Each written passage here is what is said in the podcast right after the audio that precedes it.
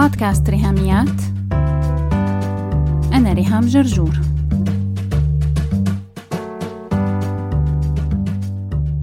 مرحبا. منشوف بالأفلام والمسلسلات الأجنبي كيف الشاب والبنت لما يصير عمرهم 17 سنة ويخلصوا المدرسة الثانوي they move out بيتركوا بيت أهلهم وبيعيشوا لحالهم بالمدينة أو البلد يلي فيها جامعتهم. وتبدأ مرحلة الاستقلال عن الأهل والأسرة. لكن بمجتمعاتنا الشرقية وبلادنا العربية البنت أو الشاب بيضلوا عايشين مع أهلهم حتى وقت الجامعة وبعد التخرج كمان وأثناء سنوات العمل. وبيكون السبب الوحيد للمغادرة بالاستقلالية هو الزواج.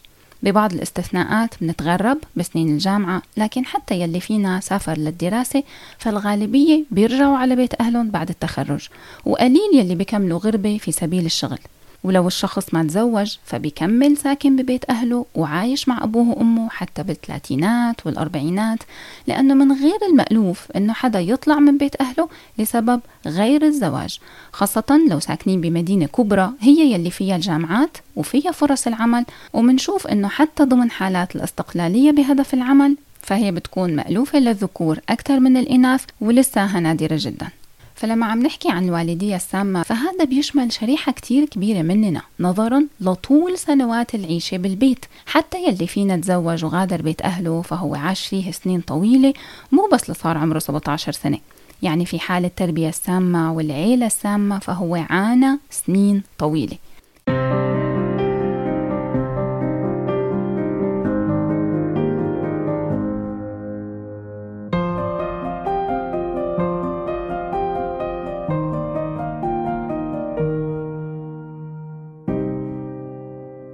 لهيك الهدف من حلقة اليوم إنه تشمل كذا فئة مننا ورح تكون مفيدة لكل الفئات. أولا ليلي فينا لسه عايشة مع أهلها. فيك تتعرفي على يلي صار بالماضي. لو كنت ضحية أسلوب والدية سامة بالطفولة فأنت وللأسباب يلي ذكرتها قبل شوي لساتك عايشة بنفس الأجواء السامة حتى لو عديتي العشرين والثلاثين. ثانيا ليلي فينا تركت بيت أهلها لأسباب غربة سواء دراسة أو عمل وبينقبض قلبها لما ترجع لعندهم.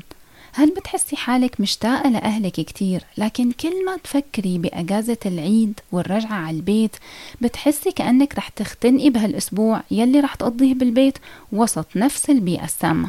ثالثا ليلي فينا تزوجت وعندها أولاد. ويمكن عم تكرر الأنماط الوالدية السامة والسلوكيات التوكسيك يلي تعاملت معها عم تعملها مع أولادها. فأنت حابة تتغيري وتاخدي قرار إنك تربي أولادك أفضل من ظروف تربيتك وتنشئتك أنتِ.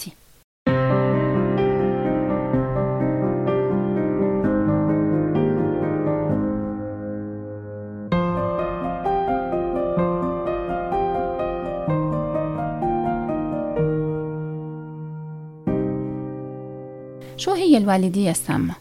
أول شي كلمة والدية يعني parenting. هي الأبوة والأمومة يعني ممارسة الأهل للتربية والتنشئة وعلاقتهم مع أولادهم. منختصرها بكلمة يمكن ما أنا مألوفة بالعربي لكتار مننا بس حلو نتعلم هذا المصطلح ونتعود عليه ونستخدم كلمة الوالدية بمعنى التربية والأبوة والأمومة. Parenting. الوالدية السامة هي أي سلوكيات سلبية من الأهل بتخلي السم يتسرب لحياة أولادهم. الوالدية السامة هي مصدر أذى نفسي للطفل والأطفال يلي بيكبروا ببيئة سامة بالعيلة وأجواء أسرية سامة بيعانوا كتير بالمستقبل من أمور مثل صغر النفس والنظرة الدونية وفقدان أي دافع أو حس المبادرة بالحياة وإنعدام السعادة وعدم الانطلاق بالحياة عموماً. معظم الأحيان بيكونوا الأهل بكل حسن نية بدهم الأفضل لأولادهم لكن بكتير مرات هالأفضل يلي هن شايفينه ما بيكون هو الصواب والصح. وكمان ممكن هن نفسهم أبي وأمي عندهم مشاكل نفسية فهاد بيخلي أجواء العيلة كلها توكسيك لهيك تعالوا ناخد نظرة عامة على أنماط الوالدية السامة.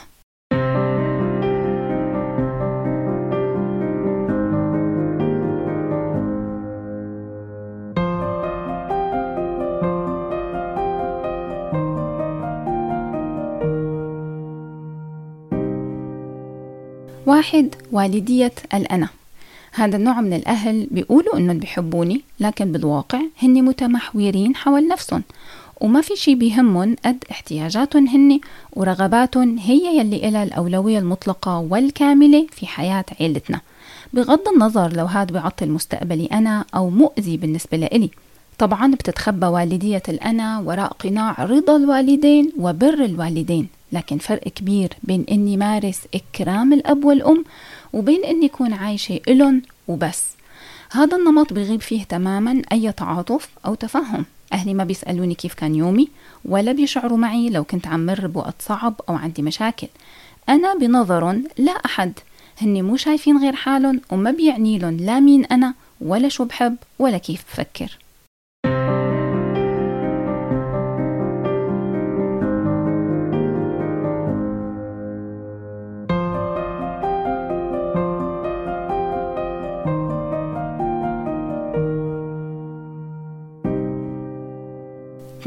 الماريونيت. كل الأطفال بيحتاجوا من أهلهم يقدموا لهم الأمان والدعم ويعطوهم تعليمات ويمارسوا السلطة الوالدية. لكن في فرق ما بين الانضباط وما بين السيطرة. لما أكون أنا ماريونيت يعني أنا دمية لا روح فيها ومربوطة بحبال أهلي إلهم التحكم المطلق فيها بيعملوا micromanagement على حياتي حاشرين حالهم بكل صغيرة وكبيرة وأنا لازم طبق التعليمات بحذافيرها. شائع جدا بهذا النمط إنهم يستخدموا الرشوة أو التهديد لحتى أنا أنصاع. هذا نمط الأهل الصارمين يلي بيفرضوا علي السلوك والتصرف بطريقة معينة ومحددة تعجبهم هن كأهل حتى أنا نال رضاهم.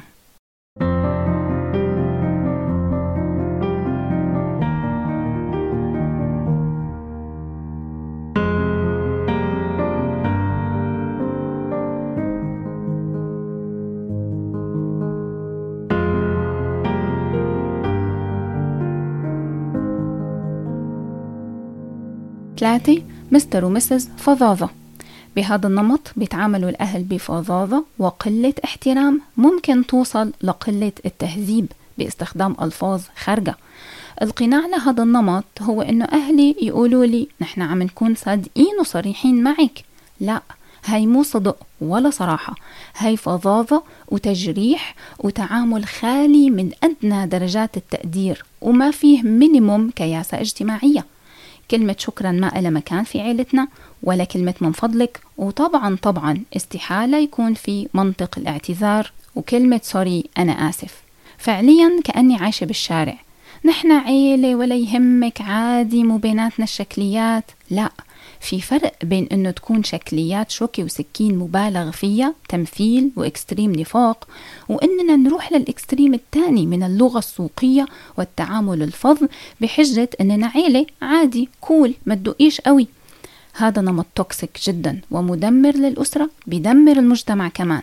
لما أنا أكون مسممة ببيتي بالفظاظة وما تعلمت كياسة التعامل وال common courtesy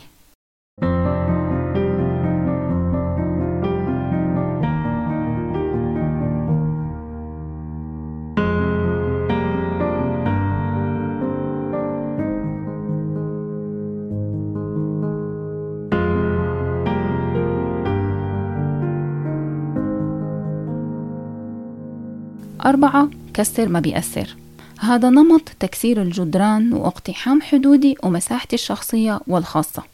كل شخص له الحق بالخصوصية لكن نمط الوالدية السامة تبع اقتحام الحدود بيكون القناع تبعه إنه أهلي عم يستثمروا كل شي بحياتهم مشاني فهالاستثمار بيوصل لدرجات سامة. لو هني بذريعة هالمسؤولية ممكن مثلا يفتحوا علي باب أوضتي فجأة ممكن كون عم غير تيابي ممكن كون نايمة وطلبت منهم مليون مرة إنه يخبطوا على الباب قبل ما يفوتوا.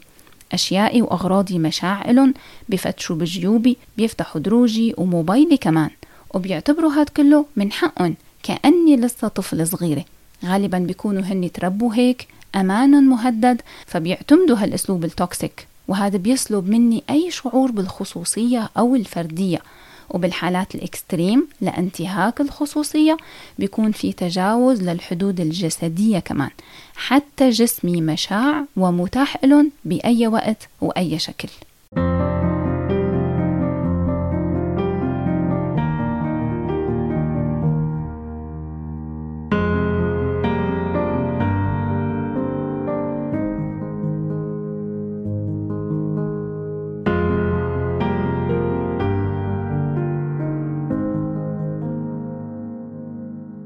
خمسة والدية ال checklist قائمة طلبات ملفوفة على roll مهما فردت القائمة وحققت منها طلبات وعملت عليها check بيضل ال roll يلف يلف والقائمة أبدية ما بتخلص.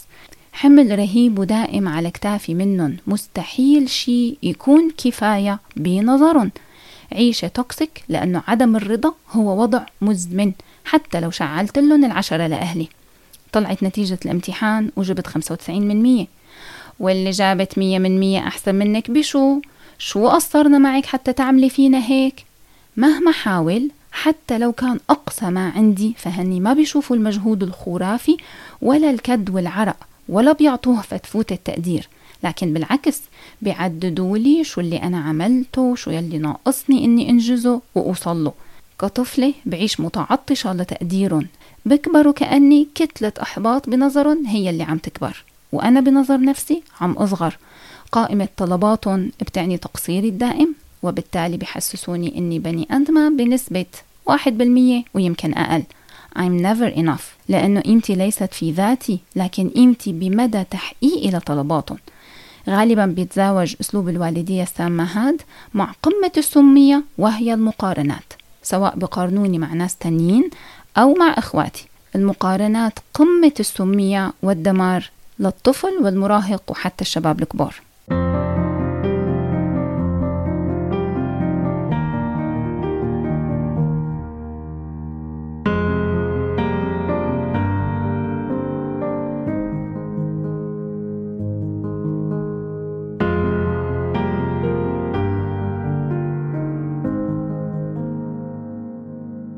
ستة الشفافية السامة. وهون والدية الشفافية مو بمعنى الانكشاف والانفتاح لا والدية الشفافية السامة بتعني إنه أنا نفسي شفافة غير مرئية كائن هلامي لا لون له ولا طعم ولا رائحة. كلياتنا كبشر بنحتاج نحس إننا متشافين وإننا موجودين ومهمين بحياة الآخرين اللي حوالينا. تفرجوا على طفلة كيف بتكون منطلقة لما تشوف نظرة أهلها إلها ولما طفل يشوف ضحكة أبوه وهو عم يطلع فيه لأنه شايفه قدامه. قديش وضع توكسيك إني مر من قدام أهلي وما يلتفتوا لوجودي أو لاحتياجاتي كطفلة وإني أكبر ببيتهم وأنا ولا حدا. شفافة تماما وبالتالي بكون حاسة بالتهميش يلي بيوصل للإحتقار والتصغير. أهلي ما بياخدوا برأيي نهائيا ولا بيهمهم وجهة نظري أو قراراتي سواء بأمور صغيرة أو كبيرة. غالبا القناع لهالنمط إنه هني بيدعوا إنه هذا دورهم يحموني يوعوني ينصحوني وأنا شو فهمني؟ فليش حتى ياخدوا رأيي أو يتواصلوا معي؟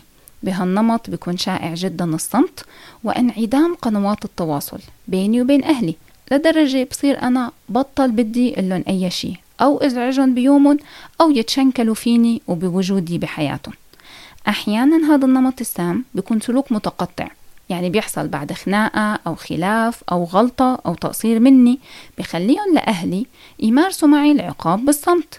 Silent treatment أنهم يتجنبوني تماما ويبطلوا يحكوا معي. انقطاع التواصل هو أمر ضار بأي نوع من العلاقات. لكن بتكون المساوئ تبع انقطاع التواصل مضاعفة بالنسبة للأطفال. ليش؟ لأنه الصغار بيتعلموا من أهلهم وبيحتاجوا وجود أهلهم والتواصل المستمر مع أهلهم في سبيل النمو النفسي والجسدي والاجتماعي السوي لهيك العقاب بالصمت هو نمط والدية توكسيك جدا للأطفال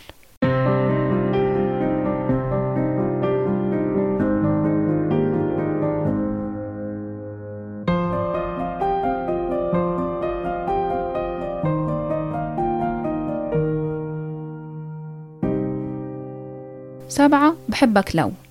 هاي والدية الحب المشروط وأحد الأنواع شديدة السمية سواء بوعي أو عن عدم وعي وإدراك بيكونوا فعليا أهلي عم يتلاعبوا فيني. المهم عندهم هو خضوعي التام بيستخدموا أساليب الترغيب والترهيب لإجباري على أمور هن بدهم إياها سواء لإرضاء برستيجهم قدام الناس أو لسد عقدة نقص قديمة عندهم. المهم أني ما رح أحصل على شي ببلاش. وأهم احتياج عندي بستناه من أهلي هو الحب لكن حب مشروط وتعبير عن حب مشروط.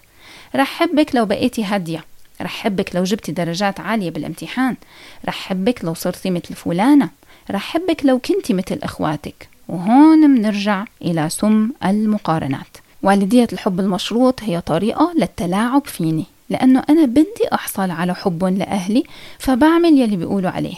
وبرضه ما بوصل لأنه حب سراب. كل ما قربت منه بلاقيه اختفى وظهر لي شرط جديد لازم حققه. الإكستريم تبع هذا النمط ممكن يوصل للتهديد مثل مثلا التهديد بمصروفي لأنه المصاري طريقة لتعبير عن حب لأهلي أنهم يأمنوا لي احتياجاتي المادية. لكن حب مشروط فاهتمام مشروط فمصروف مشروط. بيبتزوني حتى أسلك بحسب توقعاتهم وبعد بقى باخد مصروفي يلي هو أصلا حقي بدون شرط. تلبية احتياجاتي المادية هو من حقي. مثل ما كل طرق التعبير عن الحب هي من حقي. اللمس الحضن النظرة الاستماع الاهتمام الوقت كله هذا لازم يكون متاح وأبندنت متاح بوفرة بالعيلة وبدون مقابل للطفل. لكن بهذا النمط toxic ما بيتحقق هالشي.